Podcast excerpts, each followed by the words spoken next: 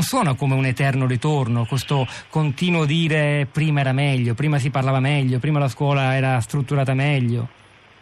Beh sì, partendo dalla seconda domanda, io mi sono divertito a raccogliere le, le osservazioni dei miei colleghi nel corso della, una lunga storia dal 1880 ad oggi eh, sulla scuola e sono, sono completamente ripetitive.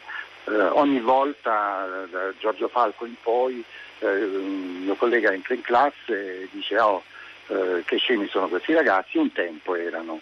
Insomma, l'audatio temporis acti è un qualche cosa che che eh, noi abbiamo, eh, abbiamo, dentro di, di, noi. Di recente ho, ho ripubblicato alcuni brani eh, di uno storico poi importante eh, toscano che eh, si chiamava Brescia Bologna, Breccia Bologna, ehm, a Roma, si occupa di formazione dei docenti nel 1950 e ha raccolto gli strafalcioni fatti dai docenti di allora ehm, che meriterebbero di andare in un libro tipo Dio speriamo che me la cavo.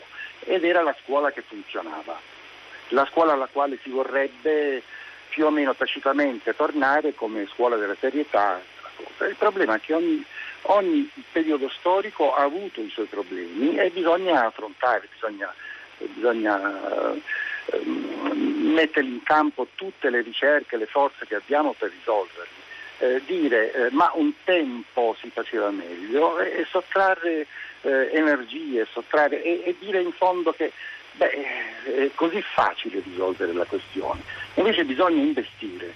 Eh, se le cose vanno male bisogna mettere soldi, mettere persone, fare ricerca per eh, eh, affrontare queste questioni. E la domanda fondamentale è quanta ricerca didattica disciplinare esiste in Italia? Io per, per la mia disciplina ho una risposta facilissima, nessuna. Non esistendo ricerca didattica disciplinare in Italia, mi chiedo in che modo si può eh, pensare di risolvere eh, la questione dal punto di vista universitario eh, di ricercatore. La mia risposta dovrebbe essere investiamo, c'è un problema, investiamo e, eh, e andiamo avanti. Questo mi attenderei dai miei colleghi che invece eh, noto che trovano questa, questa, facile e comoda scappatoia nel, in, in, un tempo andato che in fin dei conti se noi andassimo a, a valutarlo poi non sarebbe così felice come, come viene fuori da tante, da tante, descrizioni e come sembra venire fuori da questo documento. Uh, una comparazione dal punto di vista storico, poi Norberto Bottani è stato molto preciso, non abbiamo, e non per colpa dei governi, ma per colpa dei fatti, perché non abbiamo i dati nessuna possibilità di comparare eh, gli esiti di una scuola degli anni 50 con la scuola di oggi. Non ce li abbiamo.